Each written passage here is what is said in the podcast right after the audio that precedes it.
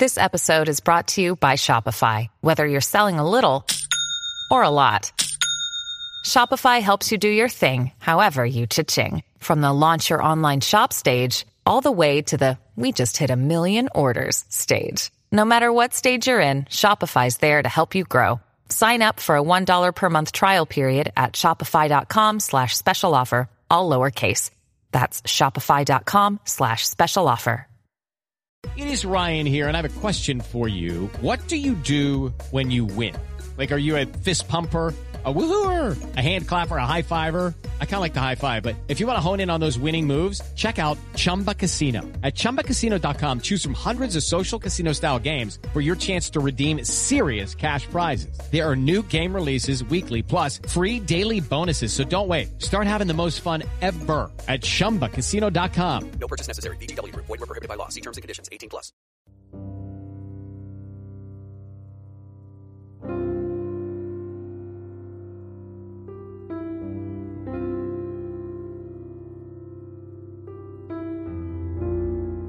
Murray was born on May 4, 1982, in Hanson, Massachusetts. By the age of 21, she was 5'7 and 120 pounds. On February 9, 2004, in Haverhill, New Hampshire, Murray crashed her car on Route 112.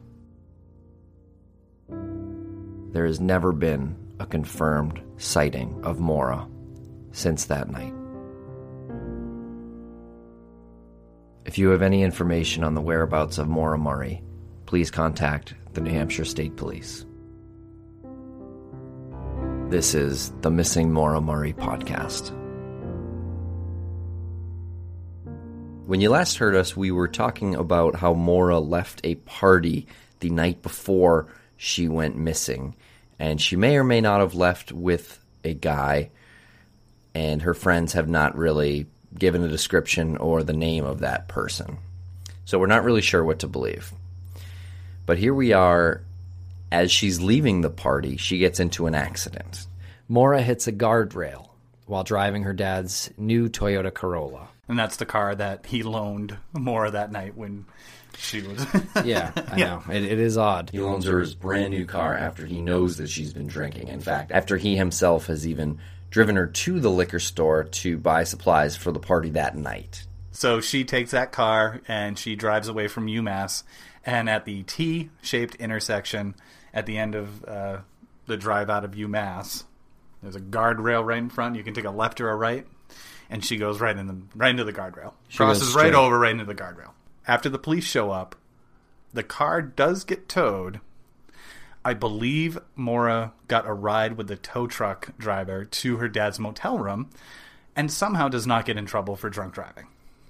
Yeah, it does say here the police did not file any charges and the damages were going to be paid by insurance. Maura was shaken up, but perhaps the officers took it easy on Maura, or maybe she was in the tow truck before the cops even arrived. I don't know. It's hard to speculate on this. Well, the only person who has uh, talked to the police officer and asked him direct questions, as far as I know, has been James Renner, James Renner, the author. the author, the the independent investigative journalist.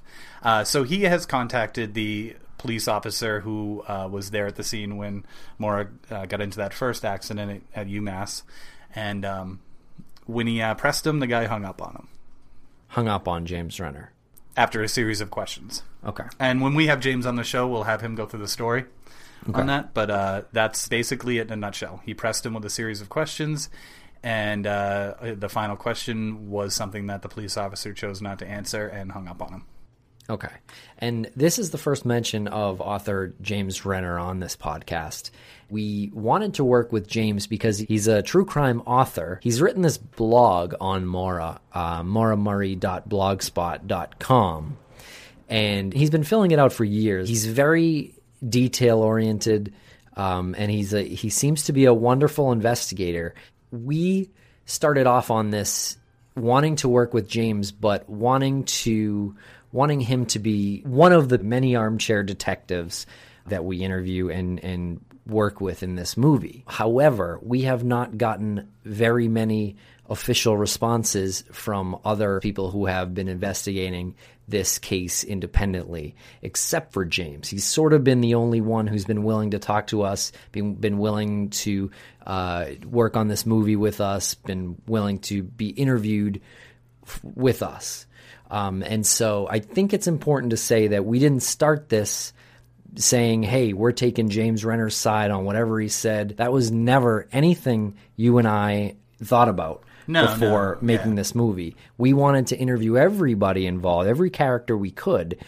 Um, it just so happened James was by far, has made himself by far the most accessible.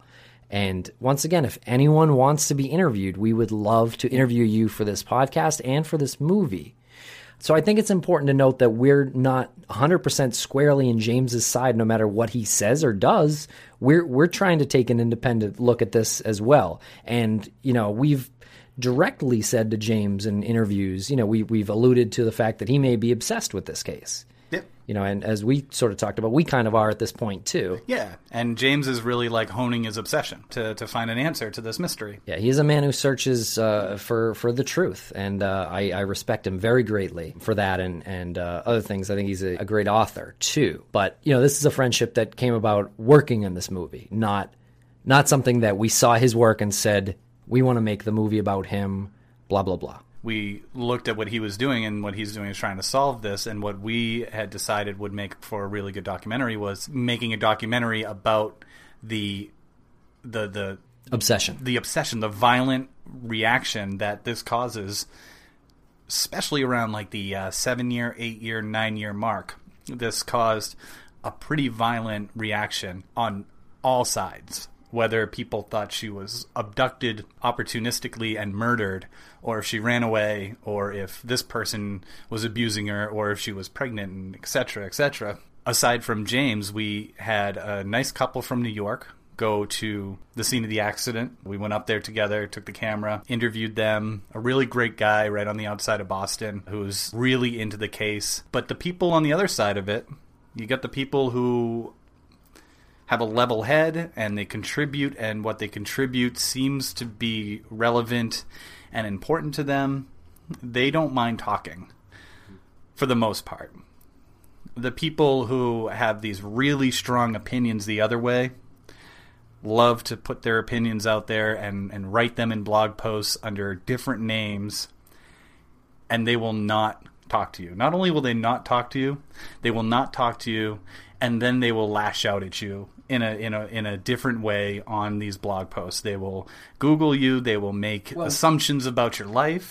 Yeah. Well, we've sort of been toyed with while trying to They'll get toy with you. interviews. Yeah, I don't want to go on on the, uh, too much of a tangent about this, but uh, on this episode at least. But yeah, we've been toyed with uh, quite a bit while trying to get interviews. Uh, people saying yes, uh, meet us, meet me here. Uh, and then you know, never hearing from them again. We've we've run the gambit on answers for cooperation Yep. uh, from these people, and James has been the most accessible for us. and most professional. I know of half a dozen people that I would love to talk to, that I would love to have them be a part of. Your opinions are so strong on this. This is a tangent for another episode. Yeah. we're still in the middle of the timeline, so we'll get back to um, we'll get back to right before the accident. We're at more leaving the party, getting into an accident, and she uh, finds her way back to her father's motel room. I even read a report that she knocked on her father's door and he let her in at the hotel room. at the at the motel room. That was really early on in my looking into this. It turned out to be not accurate, so that's you know part of our job here is to try to get like the facts down. So she used a, ho- a motel key. No, what it looks like happened was she goes into the lobby, she falls asleep on the couch. Uh, the the the attendant lets her in later on, lets her into her father's room. All of that being said, it doesn't really make much sense. The motel room had one bed, so I'm not sure where she slept. That didn't wake him up. In a future episode, we will talk about phone records. Mm-hmm. There are phone calls made from Fred's phone during the time that she was at the motel with him. during the time that he said he was asleep. Yes. Okay. Absolutely. I mean, some have assumed that um, she calls her boyfriend Billy at that time. Billy Rausch in Billy Oklahoma. Rausch. Yep. I mean, if we could just talk through how this goes down. Mm-hmm. The car is towed, and I believe the car is towed to the motel room, and Maura gets a ride with the tow truck driver.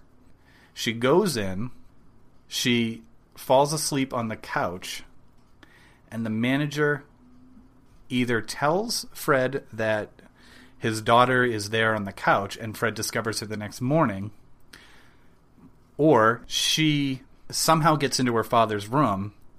Fred has said in statements, I didn't know she was there until I woke up the next morning. During that time, though, phone calls from his phone were made to her boyfriend and received. If we look at the phone records, we'll see that he's got incoming calls, and we can have a, a full episode. We'll have a full episode on looking at these phone records and and and analyzing Sure. what looks like an incoming call, what is stated as an incoming call, what is uh, checking voicemail. There was activity there.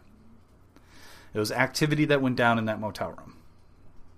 on Fred's cell phone. I'm just saying there was activity that happened in that motel room. Okay. It, it's not as simple as I woke up and my daughter was.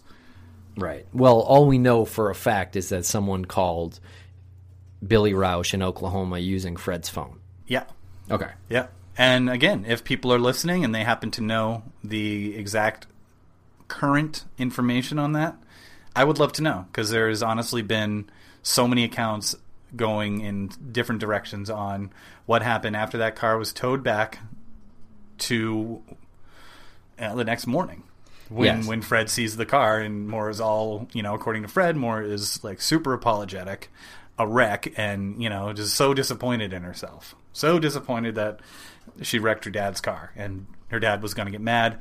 And Fred later says you know she was she she she was upset at herself. She was upset that she did this.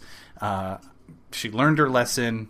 I mean, if we we can go over this in a minute or two this night, Yeah. and if you if you talk about the motives of these people, none of it makes any effing sense. I mean, and I especially the dad Fred letting her borrow the car while she's already been drinking a brand new car, and going to a party right? going to a party And she told him that, and he knew that, and everything. when he could have very well dropped her off gone to his motel and picked her up the next day she's within walking distance of her own dorm Very strange. yeah we're talking about a 21 year old girl like she Yeah. can take care of herself Do, do we know what Billy says that they spoke about that night? I don't know. I don't know um, if Billy has officially given like a detailed account of what they spoke about. He probably told the police what they what they spoke about. Um, look at her look at her times here. She gets into the accident at three thirty in the morning. An hour and ten minutes later, at almost five o'clock in the morning, almost five in the morning, four forty nine in the morning, she uses her dad's phone to call her boyfriend. What's that? That's uh, two forty nine his time, or uh, that's uh, I don't know what the difference is. forty nine. I think it's one. But look at look at what we're talking about Yeah. here. This happens. How long does it take to get into a car accident and have the police show up?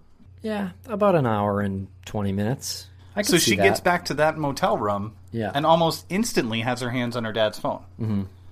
There's one account where her dad says that he didn't know she was there until the next morning.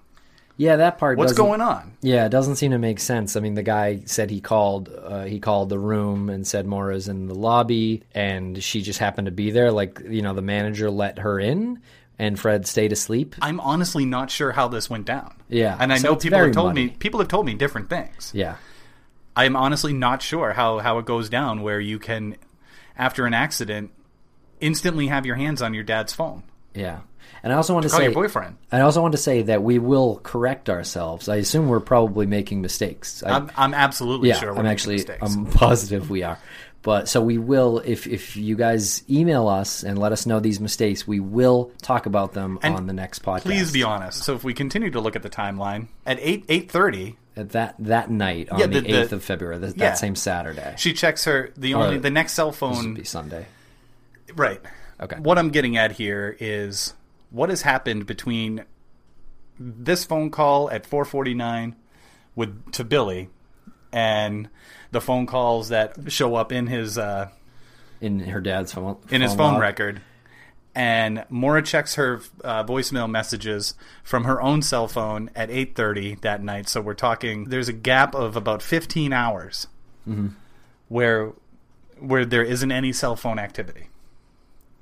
That we know of. Why do you think that Maura used her dad's phone? Is it the cost of long distance to, to make that call instead of her own phone if she has her own phone?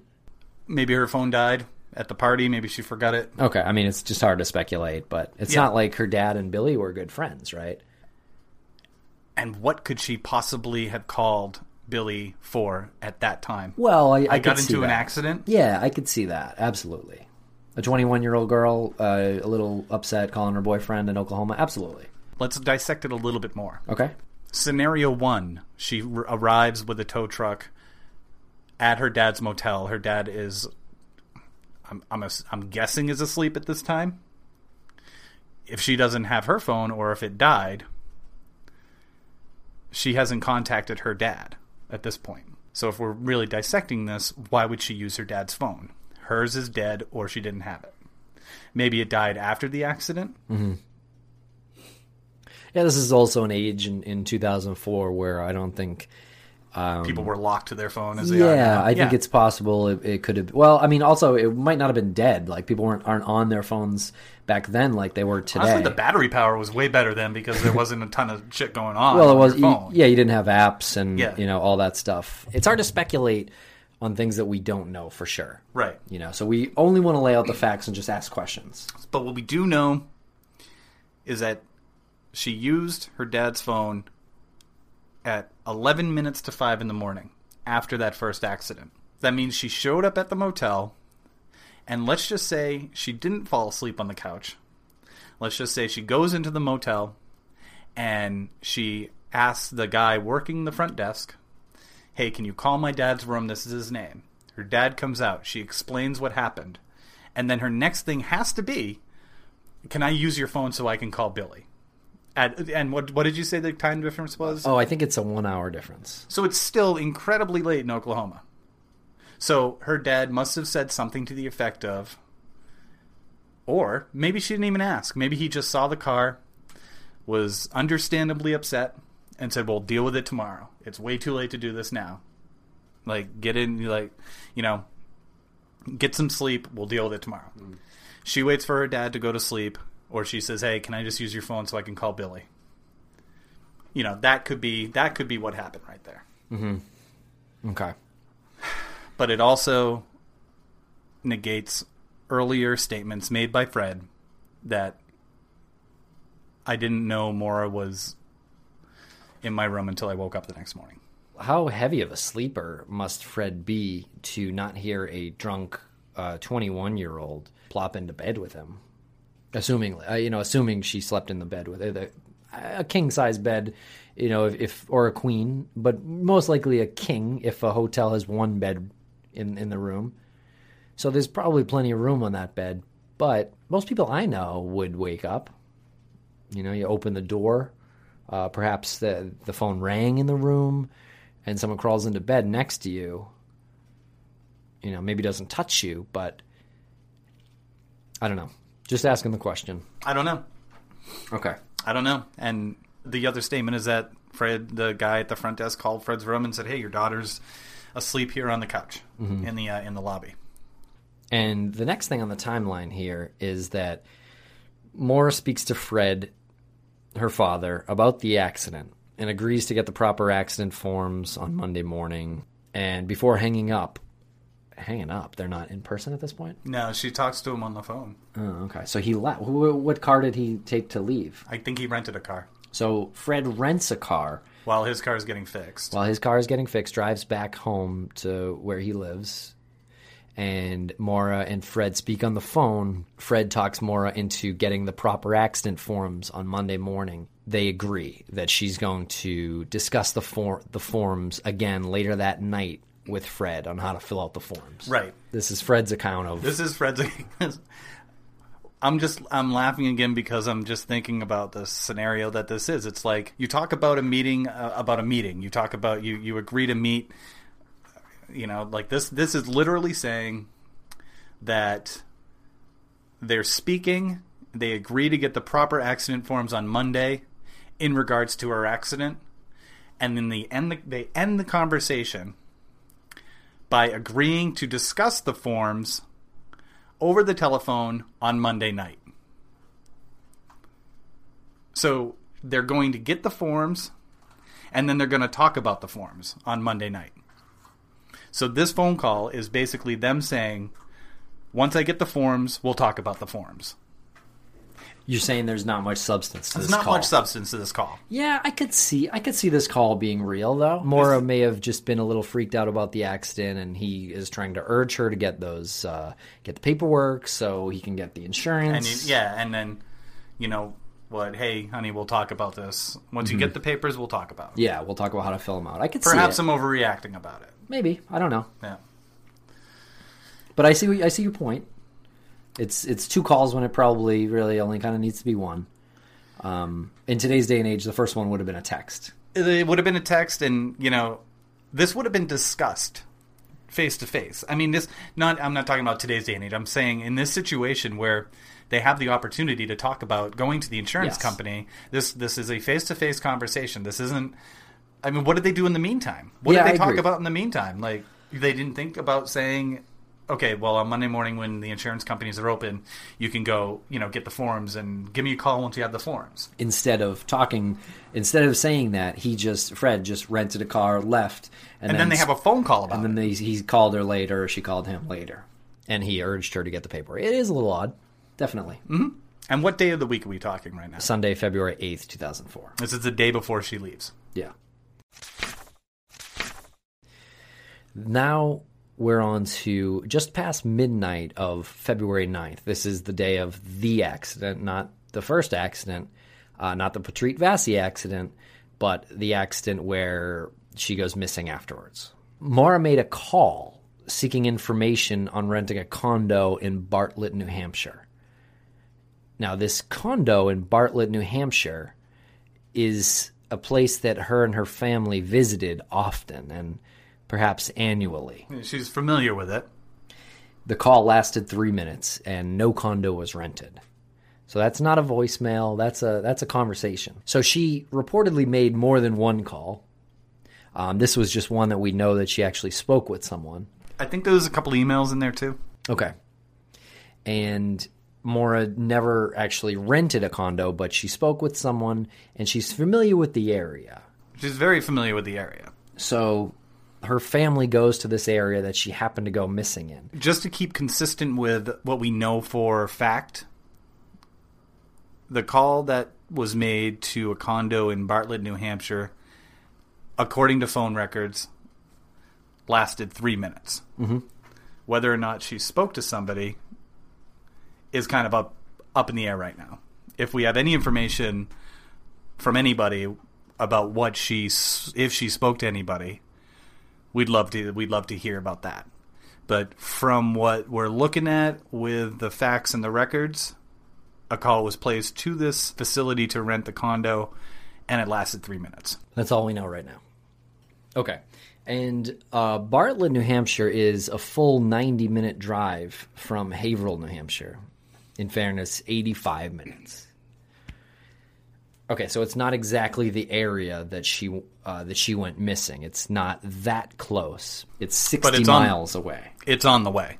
It's less than 60 miles in a straight shot, but a little bit of a roundabout route will take you um, to 60 miles and an hour and a half drive. But you say it's on the way to Crash site could very well have been on the way to Bartlett. It also could very well have been on the way to Franconia, Bethlehem, anywhere in the White Mountains. Looks like she wanted to cut through the White Mountains and go to Bartlett. The other problem is we don't know her route. exactly where she was coming from. Right. There have been conflicting reports on that, I know. Well, she could have been coming from Amherst, or she could have, uh, she could have, she could have shot over to see her dad in Weymouth and then headed up. Wasn't there also a report of uh, that she might have been in Boston? There, yeah, yeah, there was a report of that. We can get into that a little later, but just to take a look here at this route real quick. Again, we don't know the route she went, but this 91 freeway or highway goes close to Amherst, a little west of Amherst. It travels up and then hits Haverhill. Uh, so she was off the highway at that point, obviously. Definitely off the highway. on Route 112. And so she could have been going to Bartlett if she had come from Amherst. So it is possible. Yeah. And if anyone's looking at Google Maps right now, if you go down to where Weymouth is and you look at the route Weymouth, Massachusetts. Weymouth, Massachusetts, and you look at the route from Weymouth to like you have a few different options here. Mm-hmm. You do 93 to 89 to 91 and you can get to Haverhill or you can go 93 all the way up to the White Mountains and you can even uh, you can even kick off here by uh, Rumney or And, you uh, can go up the here Kancamagus Highway. Kancamagus Highway. There is the account of the cell phone ping, the cell phone tower ping in Londonderry. Londonderry, New Hampshire is right over the Massachusetts border, a little north of Nashua, New Hampshire. Right on 93. So we can figure that she was within 50 miles. Is that the official at that time? 50 If it is miles accurate that her phone generated that ping off of the Londonderry Tower, then the approximate range would be about 50 miles. Okay. Could have been a lot less. Could have been a lot less, but it Couldn't couldn't, have been been, any more. Okay. Good to know. Why would somebody in Amherst, Massachusetts, Which is in the western part of Massachusetts. which makes no logical sense, Unless she was going to Weymouth or unless she was in Boston. which is fine, but there has been no account of her leaving Weymouth. Right. Um, or maybe she didn't have her cell phone on her. Maybe that was somebody else using her phone. It's possible. Absolutely. Yeah, we don't know. We don't have any idea. And now we're getting into like the we're getting down to the time frame, we're getting down to the details that really make this into a conspiracy.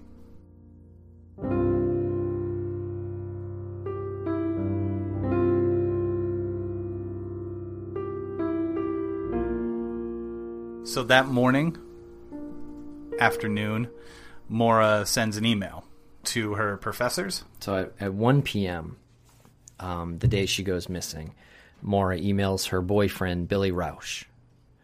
She said she did not feel like talking to anyone, but that she intended to give him a phone call later that day. The end of that email to Billy said, Love you, stud. Interesting when you think about the people who are saying that they had a bad relationship. Which we haven't even touched on this podcast. Exactly. Which we'll get into. But unless I've been misinformed, that is the how the email was signed off. Mm-hmm. That she didn't feel like talking to anybody. She'll give him a call later. Love you, stud.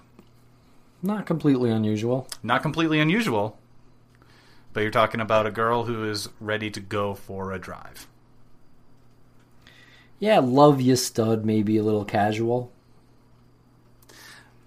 I was thinking it's like a I don't, when I when I first read that ever, it just sounds like a like a fun thing to say to somebody who you're having a relationship with, Yeah, like not heavy. right.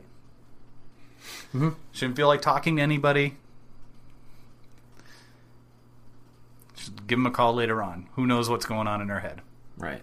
And then Maura makes a, f- a phone call uh, to a fellow student at UMass, leaves a voicemail. right after that email is sent, give or take like you know five ten minutes, at about quarter past one, one well technically it's one thirteen.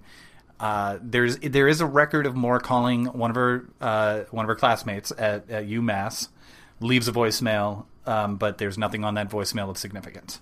Right, but it is interesting when she said, you know, she emailed her boyfriend 13 minutes earlier saying she didn't feel like talking to anybody, and then she makes a phone call. That is interesting. She doesn't feel like talking to anybody. Then she calls someone at UMass, leaves a voicemail that reportedly has no significance to the case. Okay, that's fine. She could have just literally called up and said, "Hey, it's Maura. Give me a call when you get this." Sure. Yeah. And then an hour after that email, where she said she didn't want to talk to anybody, she made a phone call to 1 800 GO STOWE. And Stowe Mountain is a ski resort or a ski mountain in the New England area. The call lasted about five minutes, and she did not rent a room. It did later come out that Stowe's phone systems were actually down on this day and time. So Maura listened to pre recorded information. Okay, what about like uh, available rooms? Yeah, and probably ski information. Okay, so This is call number two made to a place that is north. That is a place she's familiar with. She does skiing, she does hiking. This is the second place that would make it look by all logical thinking this girl was planning on going and just clearing her head going going to rent a place maybe meet up with some friends she calls gets the pre-recorded message. This is the second time she's called a place that is in the realm of what she does. Mm-hmm. If she wants to get away. She wants to get away for a couple of days she's going it you know it's the winter time she's going someplace where it's going to have hiking or skiing or or like a log cabin camping. She's got it in her head that she's going away somewhere. She makes a call to Bartlett, bartlett, New Hampshire. she makes a call to stowe. She's by all accounts That's not that close. That's a three-hour drive. but she doesn't know let's just say for all intents and purposes she doesn't know where she's going she just knows she's going up here somewhere, Okay. and she knows I know about Stowe. Oh, I know about Bartlett. Um, she's starting to make these calls. She clearly was not going to go to Stowe because she uh, She never intended to. She, she took a right. She didn't get the information Yeah, that she needed. She could not rent the room by making the call, and she never actually intended to go there. She did make the phone call though. so it really, really looks like this girl is making plans to go to certain places. Absolutely. That's what it looks like. Yeah. Then Maura calls her boyfriend Billy again. Uh, this is about an hour and 20 minutes after she emailed him. The call lasts about a minute, so we don't know if uh, they actually spoke or not. And then at 3:45, Maura emails more people. She emails her professors. I have no memory of hearing that she call? called him a second time and they spoke for a minute, Yeah. unless she left a voicemail. Could have been a voicemail. At, at about 4 p.m., Maura um, actually emailed her work supervisor and some of her teachers uh, saying that she would be out of town for several days due to a death in her family. And as you mentioned on our introduction podcast, there was never a death in the family that was reported.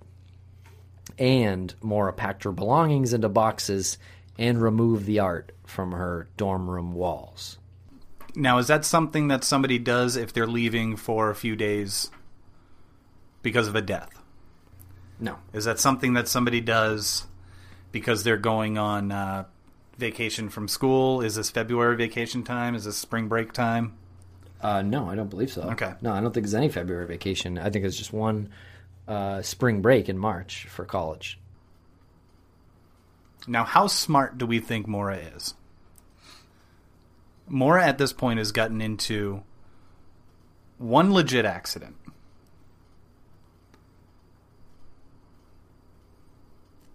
She has allegedly a phone call so upsetting she couldn't keep it together and needed to go back to her dorm, escorted by her supervisor. That apparently had something to do with her sister. My question is is this somebody who actually wants to get away? Or is this somebody who's going to great lengths to make it look like she wants to get away? I don't know. Let me let me rephrase that. Is this somebody who wants to get away for a couple days and clear her head? Or is this somebody who wants to get away forever, not be found, and confuse the matter by packing up her stuff, by lying about a death in the family, and by possibly taking a long route to get up north? If I were to speculate a little bit, she's clearly distraught and an emotional wreck at this period of time. I can't imagine she's actually thinking straight right now. After everything that's happened in the past week to her, with her, that she's thinking straight enough to uh, throw people off. This is a girl who also got in trouble for credit card fraud for ordering subs with her classmate's credit card. Like, of course, that was going to come back to her. Well, you would think. I mean, she had the subs delivered right to her dorm. I can't imagine she's trying to confuse authorities. and she's not even sure how far this is going to go. But if she wanted to do a couple of simple things to throw people off so she could disappear for a long time, it wouldn't take much thought and it wouldn't take much opinions from her friends to do things that would just kind of confuse people and give and buy her enough time to get as far away as possible I agree. like hey Maura, why don't you call these places you know if you call these places you know there'll be a log of your phone calls Yeah, I, I don't know. I agree in retrospect that you know she definitely confused a lot of people. Um, I I just can't see it having been intentional. After after how emotional she is, she's a 21 year old girl who just crashed a car straight into a guardrail.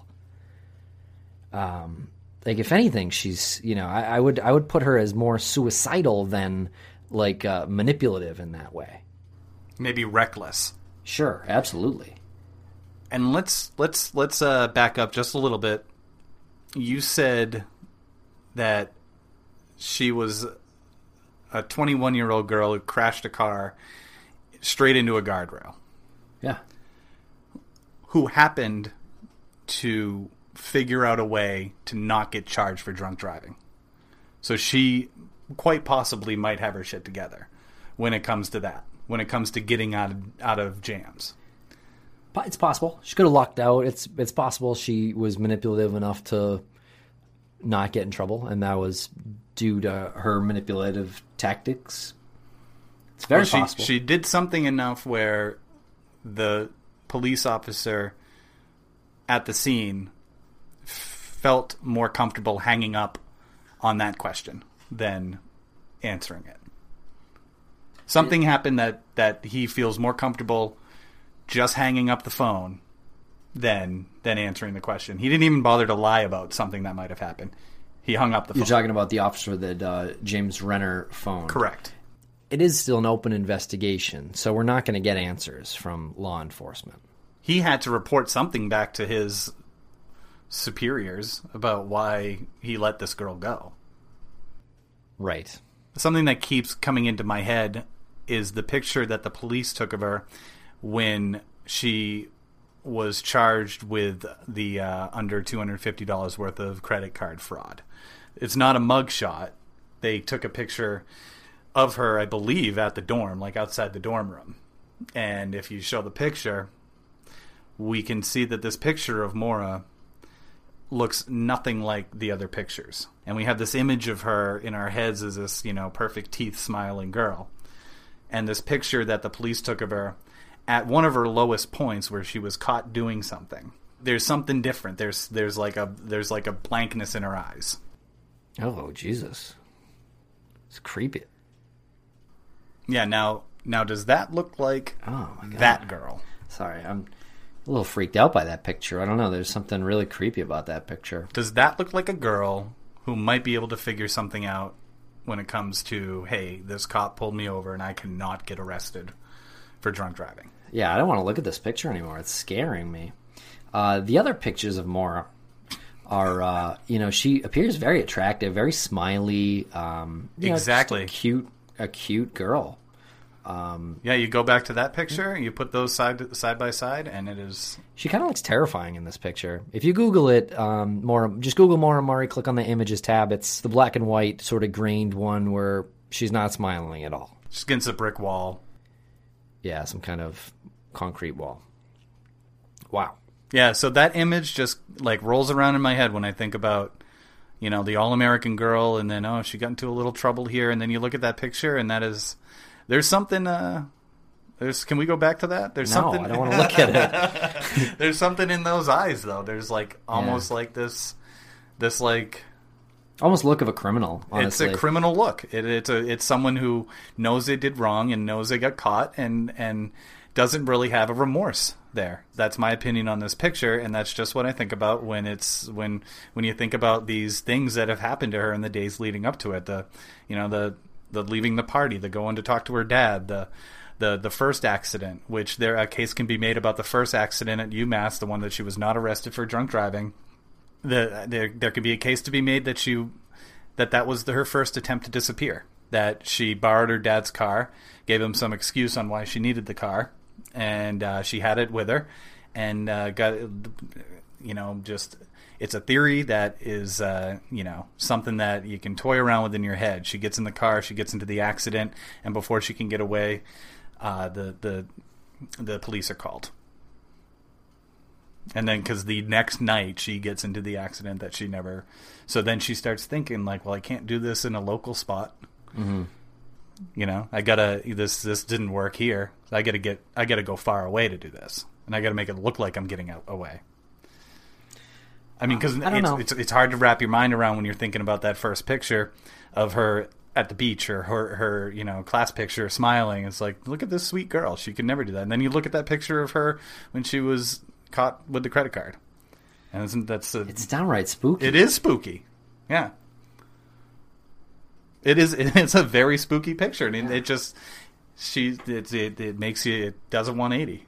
It makes you it makes you question makes you question motivations. Yeah, a lot of people confuse that picture with a mug shot. That to be clear, that is not a mug shot. And then because we haven't said it in this episode, if you know anything, if you think you've spotted her, do not contact us. Contact the New Hampshire State Police. Yeah, and in fact, based on that picture, don't approach her either. she could be dangerous. I mean, in all in all seriousness, uh, she could be. You know, I mean, if this is someone who pulled off this disappearing act, uh, you know, and manipulated people to do so, she would be dangerous. I mean, well, she would be. I mean, I don't know how criminal she would be after doing that. Depend. I don't know what she did in the last eleven years if she is alive still, but probably got into some dark stuff. So I, I don't even want. I don't want. I don't want to talk about that. What's the story? The uh, is it the story of the scorpion and the frog? When you're talking about the different sides of people, and if you don't know the story of the scorpion and the frog, there's a scorpion and a frog, and they meet on the bank of a stream, and the scorpion asks the frog to carry him across his back. And the frog asks, "How do I know you won't sting me?" And the scorpion says, "Well, if I sting you while you cross the stream, you know, I'm gonna drown. Like, we'll both die." The frog seems like that's a good enough answer. He's satisfied. They go out. In midstream, the scorpion stings the frog. And the frog feels the the poison setting in, can't swim anymore. He starts to sink, and they're both about to drown. And he has just enough time to ask the scorpion why he did it. He says, You're to die with me. Why did you do this? And the scorpion replies, Because it's in my nature.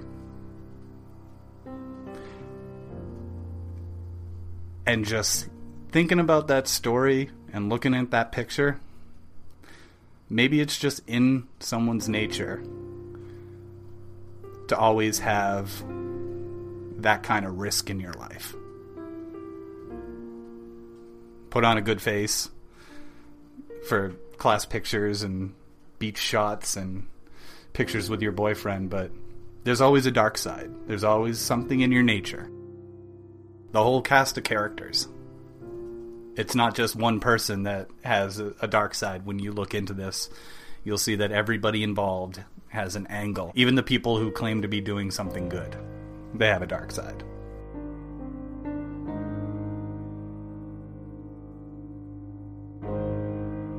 Coming up next time on Missing Maura Murray. Lance and I will read the emails that we've received, as well as some of the comments from the YouTube page, James Renner's blog, and the Reddit blog. Thank you very much for listening and participating.